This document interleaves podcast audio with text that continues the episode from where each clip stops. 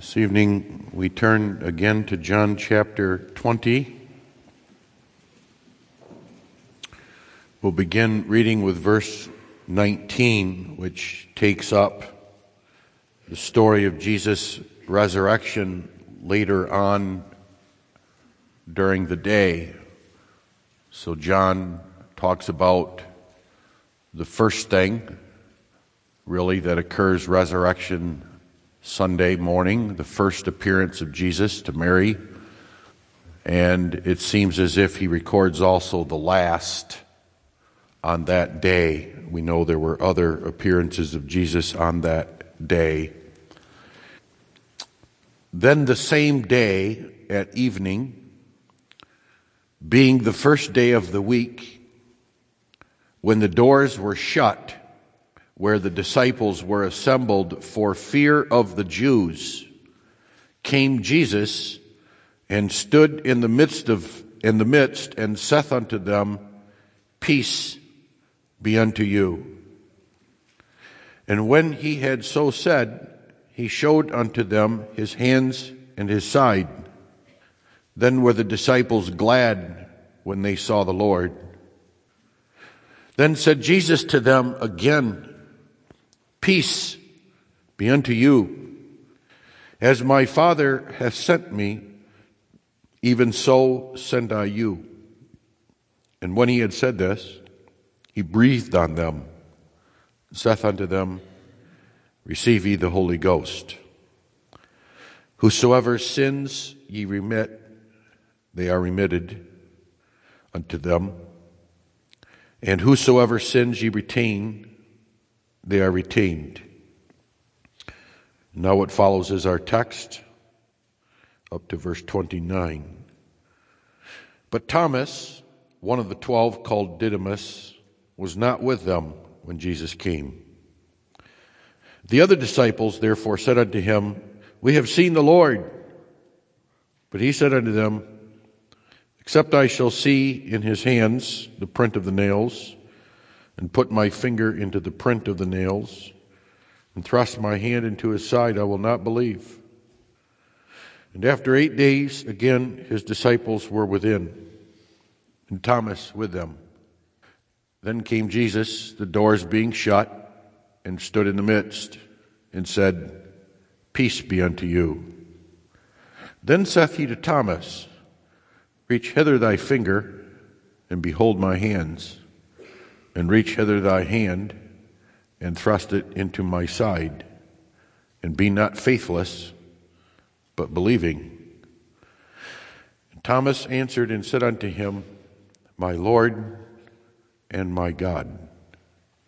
Jesus saith unto him, Thomas, because thou hast seen me, thou hast believed. Blessed are they that have not seen and yet have believed. And many other times truly did Jesus in the presence of his disciples, which are not written in this book.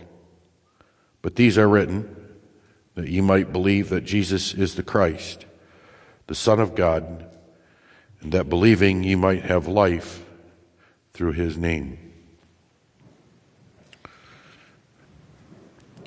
Beloved in our Lord Jesus Christ, the scriptures and also our text make plain that it is necessary to believe in Jesus Christ to have salvation. Or to put it in the words of John himself, it is necessary to believe to have eternal life. As he says, these things are written that ye might believe and that believing ye might have life through his name. And that is a point of emphasis, especially after the resurrection. And it becomes the center and heart even of the gospel. The gospel is Jesus is raised from the dead. Search the scriptures yourself and look at the gospel message that's preached. at the message that will be preached in only a few days when the Spirit is poured out. That message is You killed him. He suffered and died, but he is alive. Those who do not believe that Jesus is the Son of God are dead, and there is no life in them.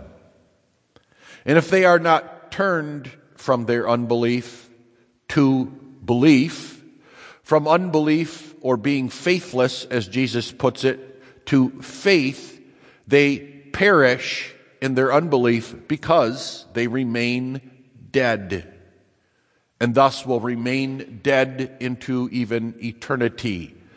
Such is the connection between believing in Jesus Christ and eternal life. But in between that connection is our Lord Jesus Himself, who is raised from the dead. In other words, what we learn here and elsewhere in Scripture, but especially here, what's emphasized is what it means to believe that Jesus is the Son of God. Those are easy words to say, and perhaps we even think to ourselves, well, that's easy to believe. Sometimes that's even the way it's presented. Jesus is presented in the preaching of the gospel. It's called an offer or an invitation. And the preacher acts as if it's easy to believe that Jesus is the Son of God. Not so. From a human viewpoint, it's an impossibility, and yet the command goes out because without faith, one is dead. But what now does that mean? And here we learn that believing that Jesus is the Son of God isn't simply a matter of believing that as to his person, he is the Son of God. It's not even a case that believing that Jesus is the Son of God is to also believe that He is a human being, that He has taken human flesh unto Himself, or even that He died. In fact, there were plenty of people who only a few days earlier believed He died. They were absolutely certain. There was no doubt in their mind that He had died there were the soldiers that were going to break his legs and didn't because he was dead already, and they marveled at that. There was no doubt, especially after they thrust the sword into his side and water and blood came gushing out. Pilate was certain he was dead. Pilate gave er-, Joseph of Arimathea permission to go bury him the Jewish leaders knew he was dead and had died on the cross. They believed that. They knew that. In fact, they had set their own guard around that tomb to ensure he would not rise from the dead, either in reality or as a story. No, faith includes believing why he died and for whom he died, and with what purpose he died, as the disciples themselves would believe. But there's more than that also. Perhaps we think to ourselves, the most important thing about faith is that we believe Jesus died on the cross for our sins. And that that's easy to understand. It is indeed a very, very important, essential part of the Holy Gospel. But if you think it's the only part, or perhaps even the main part, you've missed the Gospel. Now, indeed, the Bible teaches us that we preach nothing but Jesus Christ and Him crucified, and we know no other Christ. But that does not mean the gospel ends with the death of Christ or even that that's the main thing. The point that's brought out in the resurrection and a point brought out even by Jesus Christ himself is that one must believe he was raised from the dead. The reason for that is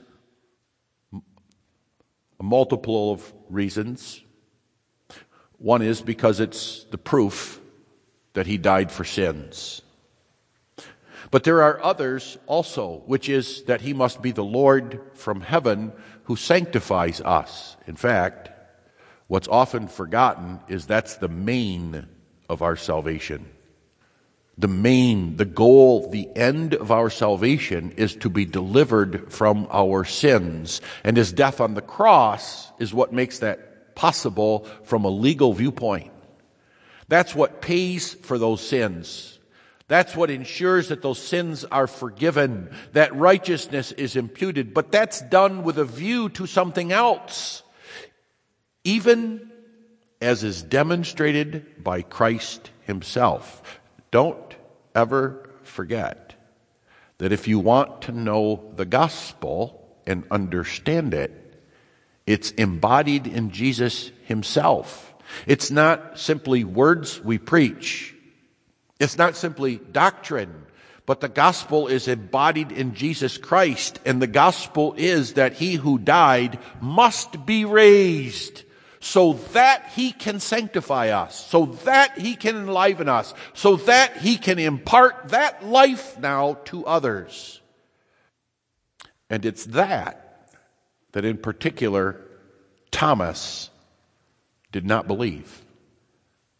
And importantly, Jesus makes a point of it in our text and even calls what Thomas was guilty of unbelief. Be not faithless, Thomas, but believing. Consider with me those words of Jesus be not faithless, but believing. We notice the command, then the expression, and then the blessing. In order to understand what Jesus is getting at, I indicated that partially this morning. That part of the story, part of the things included in the gospel according to John, those things which show that Jesus is the Son of God, and that seeing ye might believe, among those things is the progression of faith. Faith, particularly in the resurrection. And what it leads to is faith in the resurrection by not seeing. And that's what this is all about. The story first of Peter and John, who see and believe, then Mary Magdalene, who sees in a different way. And then his appearance to the disciples, again by seeing. But then there's Thomas, who refuses to believe unless he sees. In response to that, Jesus issues a severe rebuke and a command. It is in the, in the main a command, but in that command is a rebuke. What Jesus says to Thomas directly is, be not faithless, but believing. That is, but be believing. And you must see right at the outset that that is a call, a command to Thomas to repent of his unbelief and turn in belief, to stop with his unbelief, repent, and then to instead believe. Now that comes directly to Thomas. And before we proceed, we have to see how serious this is. This is one of those stories that we can easily glaze over or gloss over, perhaps even think that the Lord is picking on Thomas somewhat unfairly, and the man has even gotten a nickname, Doubting Thomas. But the situation is more dire and serious than that. It's not doubting Thomas, it's unbelieving Thomas. It's unfaithful, faithless. Notice, faithless. The word that Jesus actually uses is without faith. Thomas, you have no faith. Be not faithless, but be believing. Do you see the seriousness? Now, we're not inclined to recognize the seriousness because of a couple of things. Number one, we can identify with Thomas. There's something about Thomas that makes us look at him and say, That's me. I understand this. I get this. There's times when I'm filled with doubt. There's times that I say foolish things like that. Unless I see this or unless I see that demonstrated, I'm not going to believe it. And that even with regard to biblical and religious things. Then there's the thing that Thomas is called to believe, which is the resurrection. That's not believable. From any human viewpoint, the resurrection is unbelievable. It is the end of man. Every human being who has ever died has remained dead. In fact, even those who were raised from the dead, the disciples themselves knew, died again. Lazarus would die again. The widow of Nain's son would die again. All those people that came out of their graves on Easter morning, they would die again and go back into the grave. Out of the how many billions of human beings that's ever lived since Adam, has anyone escaped death? And the answer is no, not one human being. And not only that, when one goes into the grave and the grave is closed, one does not come out of there. And if one does come out of there, it's in a worse condition than they went in. Death is horrible. There is no evidence that anyone has conquered death, won over death, defeated death, skirted death. It cannot be avoided. And now we're commanded to believe that one man was raised from the dead. A man who had been crucified on a cross, whose hands were wounded, whose side had a mortal wound in it. A man so weak before he went to the cross, he couldn't even carry his cross, and we are called to believe that that particular man was raised from the dead. And Thomas had seen it. Thomas had witnessed it all. So you can understand the unbelief. You can even understand the unbelief from the perspective of he was told, We saw the Lord. Because they had all seen him. They had all run into him. They had seen him in the garden. They had seen him in the upper room. Some of them had seen them alone, him alone. Thomas had not. So you say, give Thomas a break. He didn't see the Lord. So what's the big deal that he says, I won't believe unless I see him too? Besides that, the scriptures also indicate that there is going to be a vast difference between the understanding and therefore the faith of those who believed prior to the pouring out of the Spirit and those who believed after the pouring out of the Spirit. We see that also in this narrative. We see that in the disciples, how that they have faith. There's no doubt about it. They make confession that Jesus calls faith. They do believe Jesus is the Lord. They believe and confess He is the Christ. But there's something about their faith that is weak. It's very much based on sight. It's very much based on what they can see with their actual eyes and hear with their actual ears, which is not really what faith is. Faith is to hope and, and believe in that which is unseen. And it's easy to compare the disciples prior to Pentecost and then after, and there's a day and night difference.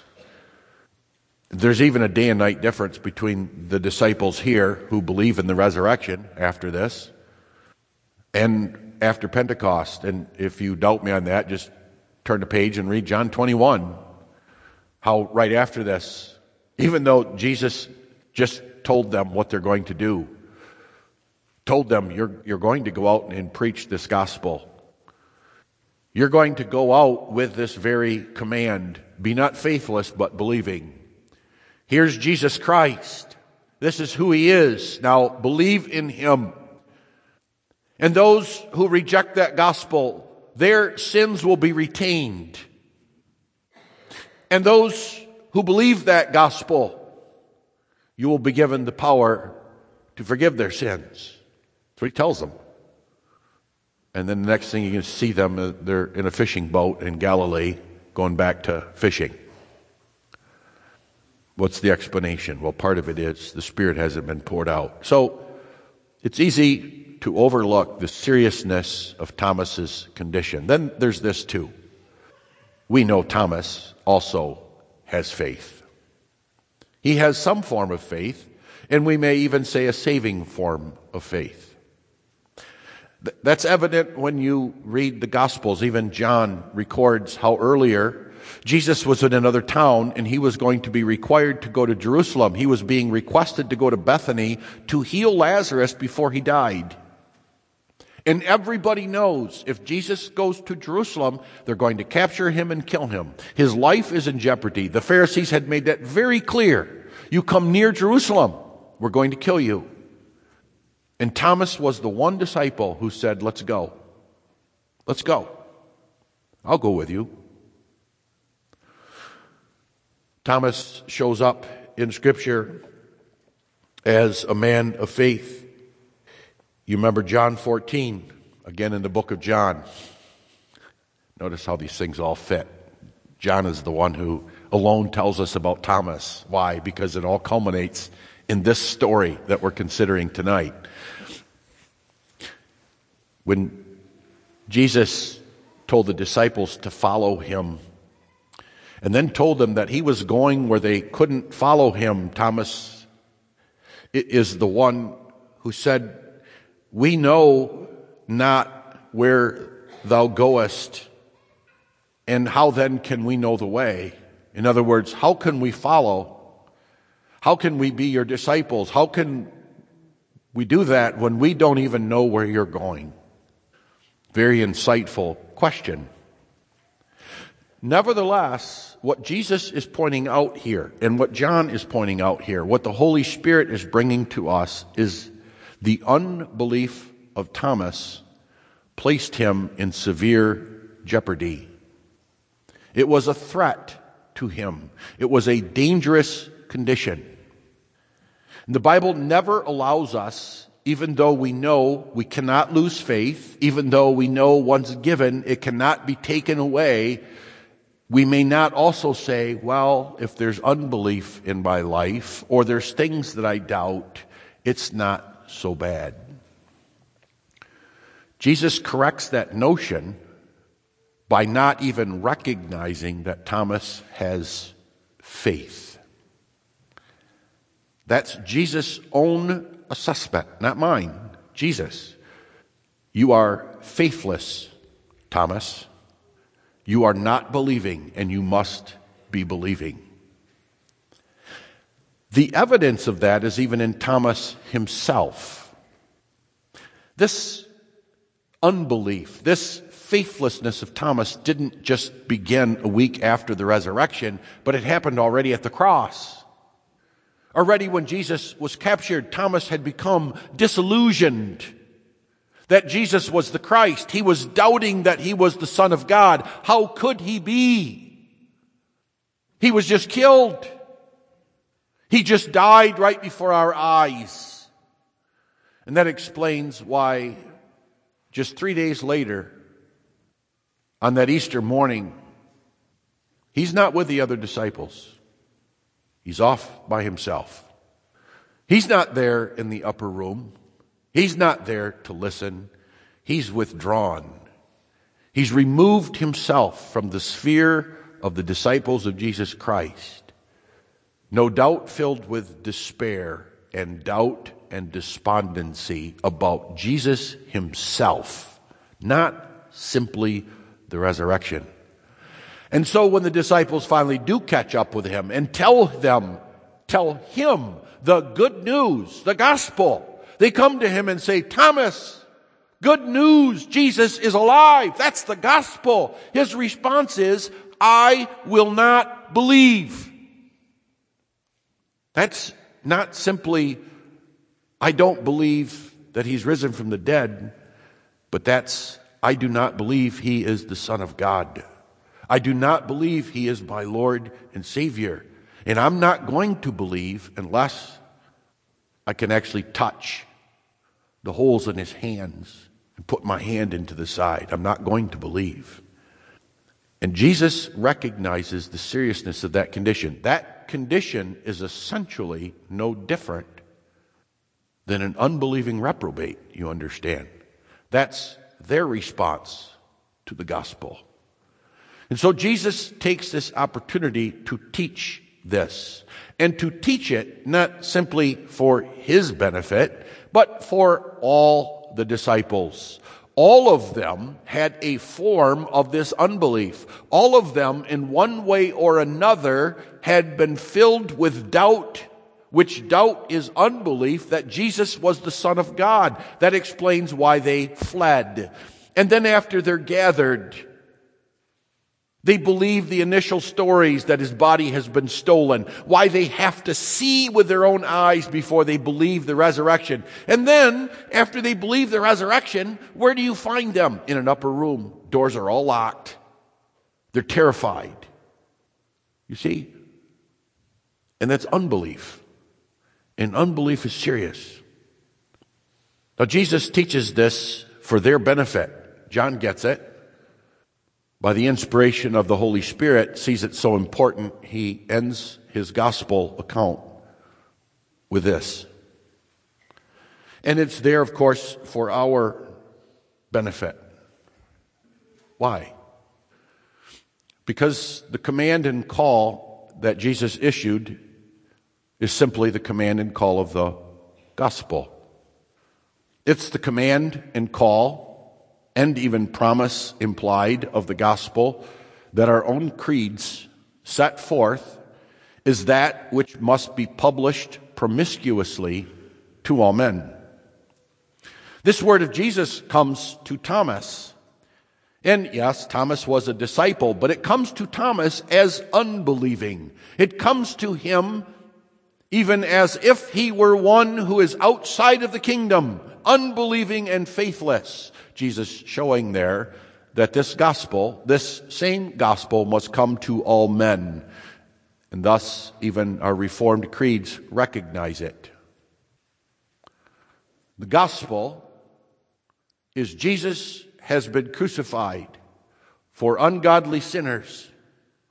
And Jesus has been raised from the dead because he has paid for the sins of those ungodly sinners. And the command is be not faithless, but believing. And that's the answer then, too, for what sinners Jesus died. It's those who believe on him. Their sins are not forgiven because they believe on him, but those for whom he died will indeed believe on him. And nevertheless, even though that's a limited amount of people. It's a limited atonement. And the gospel that goes out, as far as its promise is concerned, is particular. It's published to everyone. And we have to recognize that here. Be not faithless, repent, but believing. Even though what the command of the gospel calls us to believe is impossible. The command of God in the call of the gospel is not unreasonable. That's another important point here. When the gospel comes, no man has the right, no man may say, well, that's impossible. There simply is no evidence here. There simply is no reason to believe. There is, and faith proves it. If one has faith, one sees the evidence, one knows the evidence, one understands, yes, indeed, this is believable, but only believable by faith.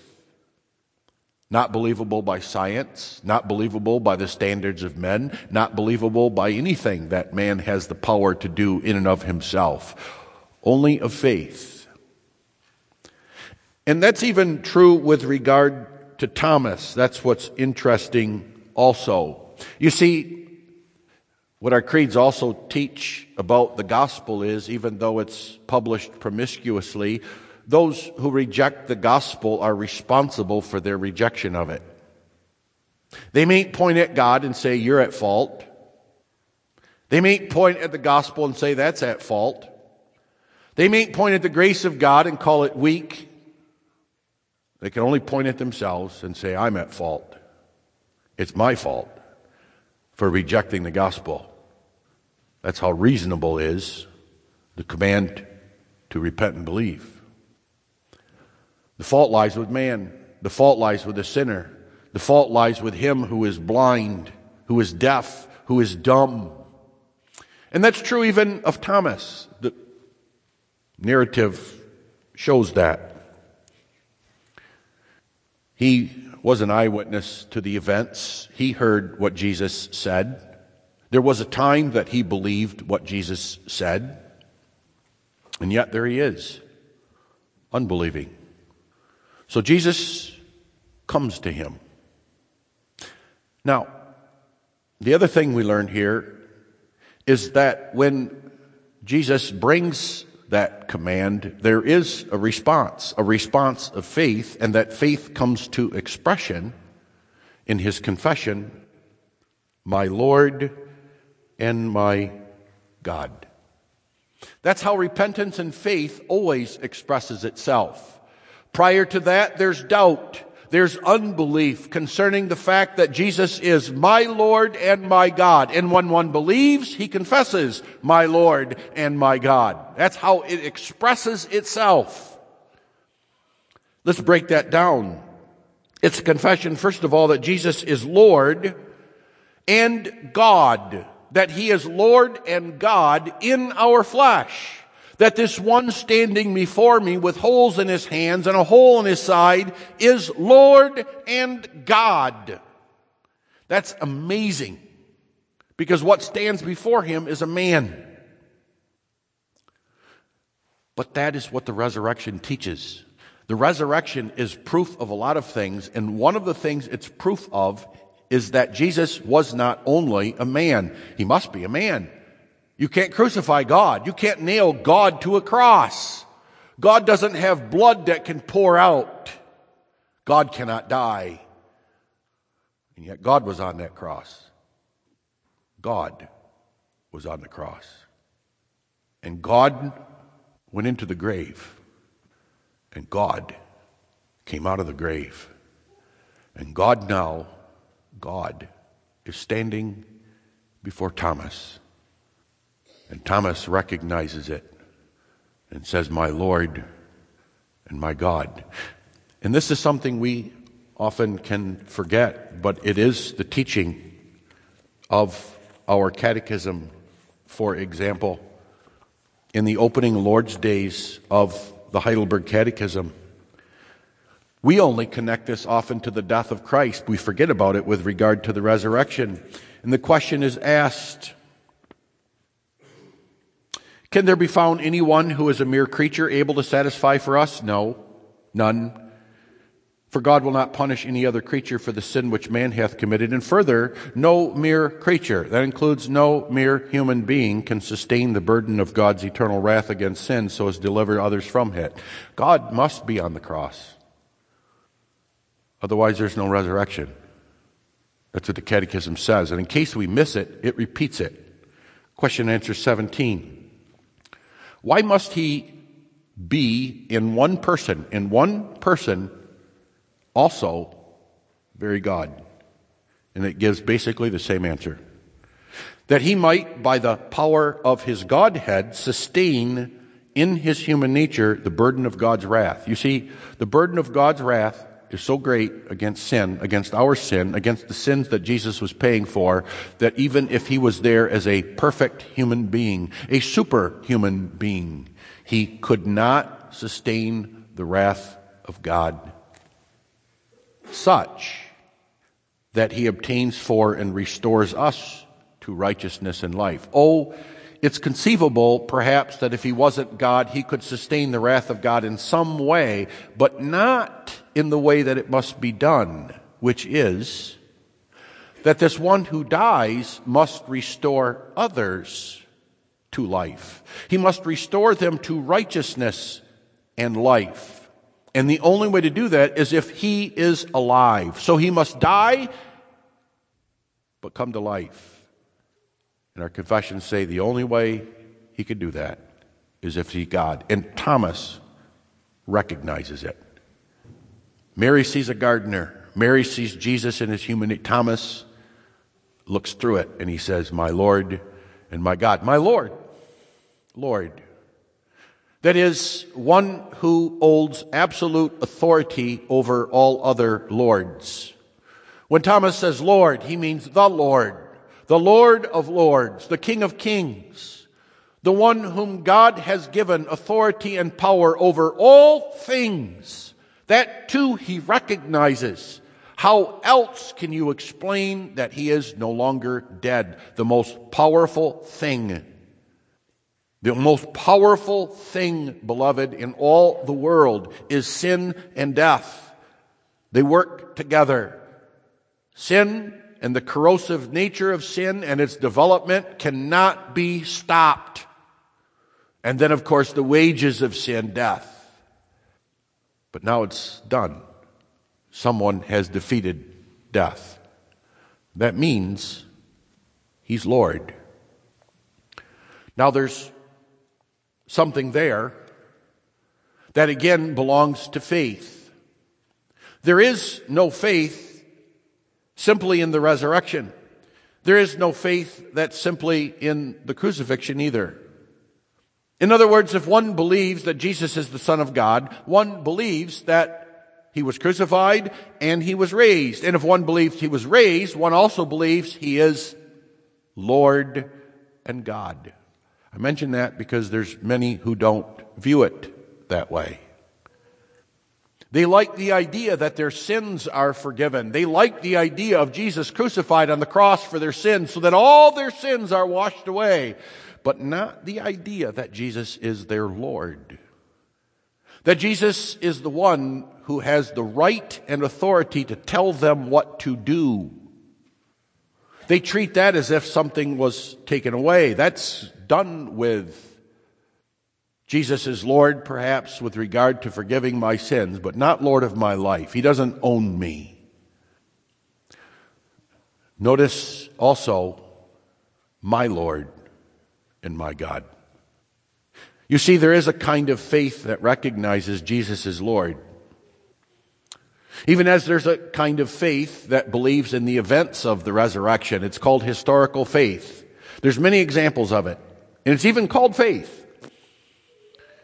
Historical faith is that which believes in certain facts, certain facts even revealed in the Bible, believes they are true, but is not real faith because it doesn't believe Jesus is the Son of God. And there's another example here. There's many who will confess Jesus is Lord and God, even the Lord and God. You even have some examples of that. Pilate believed he was a lord of some kind, even put it on his superscription, even considered him some sort of threat in the end. He even worried about the fact that he might even be God because of the dream that his wife had and the warning she gave. The devils, Satan knows he's Lord and God. There's no doubt about that. But that's not faith. There may be many Christians in a pew somewhere who will confess that Jesus is the Lord and the God. may believe the fact, but they don't have faith because they don't believe He's my Lord and my God. That's faith. Faith is always personal. Thomas is confessing that Jesus is Lord over his own life, his personally, that he owns him, he's bought him, he has the right to tell him how to live and what to do. He's also the one who's responsible for him that he is the Lord and the Lord who will and does save him, the Lord who takes care of him, the Lord who does everything for him. And notice too, my God. That is, I believe this one in front of me is the God who loves me and cares for me. That's what it means to be my God. The God who has set his affection upon me, the God who loves me, the God who cares for me, the God who just gave his life in human nature for me. That's faith. And what a difference it is from being faithless in unbelieving. Now, that confession of faith is proof itself that Jesus is risen from the dead. And he is what Thomas says that he is. You see, what we often forget, and perhaps what we even worry about, doubt, maybe we think it's not reformed, is when the confessions come to us and they tell us about the command of the gospel, the call of the gospel, repent and believe. And then even goes on and says this, that those who refuse, who obstinately refuse to believe, who reject that gospel, canons don't go on and say, well, that's because they were reprobate. It's true. Doesn't say it's because God didn't give them the gift of faith. That's true. But it says they're wholly, entirely responsible for that unbelief.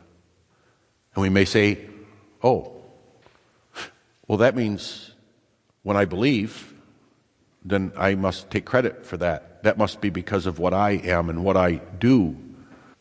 And that's why some even fear talking about the command of the gospel. They fear the issuing the call of the gospel. They fear that language because they think that's what it implies, but not so. Our canons make clear that when one does receive the gospel, when one does believe, when one does confess Jesus is my Lord and my God, that is entirely due to God. And you see it here. Why is it that Thomas goes from unbelieving to believing, from faithless to having faith? It's Christ. And it's demonstrated right in the passage. Did you notice how it goes? Thomas's unbelief is, I'm not going to believe unless I actually poke my fingers in those holes and I put my hand in that side. But does he do that? He does not. Jesus tells him to. Just before Jesus says, Be not faithless but believing, Jesus says, Here, here's my hands, put them in there, put, put it in the side. And Thomas believes. But is it exactly because of what he sees? Jesus says, You've believed because you see, but what really is going on? And the answer is Christ worked faith by the very words that he spoke. What is it that works that faith? What is it that brings that faith out? What is it that changes him from unbelieving to believing? And it's Jesus. It's the risen Lord who notices he's not there, who knows he's not there because he's planned it all. He's planned this whole thing. Who has given himself on the cross, who's coming out of the cross, who chases him down the week later, who finds him, who isolates him, and gets right to the point. Thomas, be not faithless, but believing. And it's in those words that Thomas recognizes that's my Lord and that's my God. And that's always how it works. It doesn't matter where the sheep of Jesus are. It doesn't matter if they're found among the goats or they're found among the other sheep. When there's unbelief, So serious is that condition. So serious is that a situation that Jesus must come and rebuke us for that. And in that rebuke and that call to repentance, the sheep hear his voice and they know him. That's what Jesus is demonstrating here. He's demonstrating how it is that he who was dead and is now alive is going to impart life to others. And it's by what the gospel apostles preach. Remember what they're going to preach? Faith comes by what? Hearing. Faith comes by hearing, and hearing comes by the Word of God. That's what Jesus just demonstrated. That's what Jesus just showed. Now, Jesus is going to add something. He's going to advance this. He moves on and says, Thomas, because thou hast seen me, because you've heard me, because I'm here in the flesh before you, you have believed. Blessed are they that have not seen and yet have believed. There's blessing here. And blessing for those who believe but do not see. Oh, yes, there's blessing for those who saw. There's blessing for Peter and for John, for Mary Magdalene. There's blessing for Thomas. That blessing is that they will be called to their duties, and for the apostles it will be special duty, that as eyewitnesses of the crucifixion and the resurrection and the ascension, they now will be sent forth with the good news, He's risen, and He's Lord, and He's God, and He's in heaven. Repent and believe in Him. And the blessedness is that you see them happy and joyful. That's what that word means happy. Peter's going to be crucified on a cross. We don't know what happens to Thomas. Many of them are martyred, but they're happy because they're blessed with the life of Christ Himself. But Jesus focuses on us. We especially are blessed. And especially because we believe without seeing. It's real, true faith, faith as it really is defined evidence and belief in those things that are not seen. So we see him and we hear him, but by faith. And that blessedness is found even in our creeds. I'm just going to read that to you. If you go to Lord's Day 17, want to know the blessedness of the resurrection? What doth the resurrection of Christ profit you? What's the advantage? What's the blessing? This. First, by his resurrection, he has overcome death. Why? That he might make us partakers of that righteousness which he purchased by his death. So the resurrection shows he's overcome death so that he might make us partakers of the righteousness purchased by his death. You see, the death serves the resurrection. The resurrection is the end, it's the goal, it's how everything's going to come to us. Secondly, we are also by his power raised up to a new life. You see, there's a connection between the resurrection and the cross that's inseparable. At the cross, you see the forgiveness of sins. In the resurrection, you see the power of a new life. Deny that new life, say we don't have that new life. There's not much to be said about that new life. The main thing is our sins are forgiven. Then you've left behind the gospel.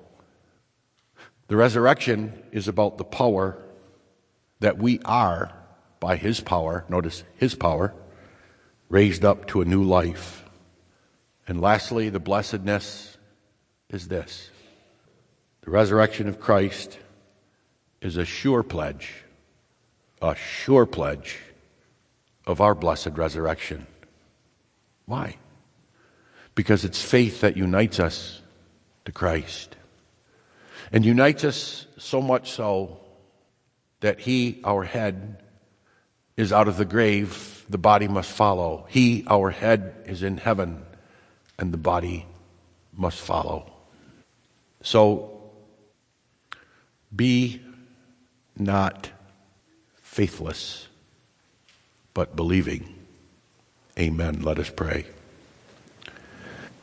Our Father, which art in heaven, O Lord, we thank thee for thy word, the great call of the gospel to repent and believe in our Lord Jesus Christ, crucified and raised again the third day.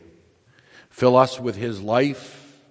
Cause us by the power of that life to live unto thee, our God, confessing that thou art our Lord and our God. In Jesus' name we pray. Amen.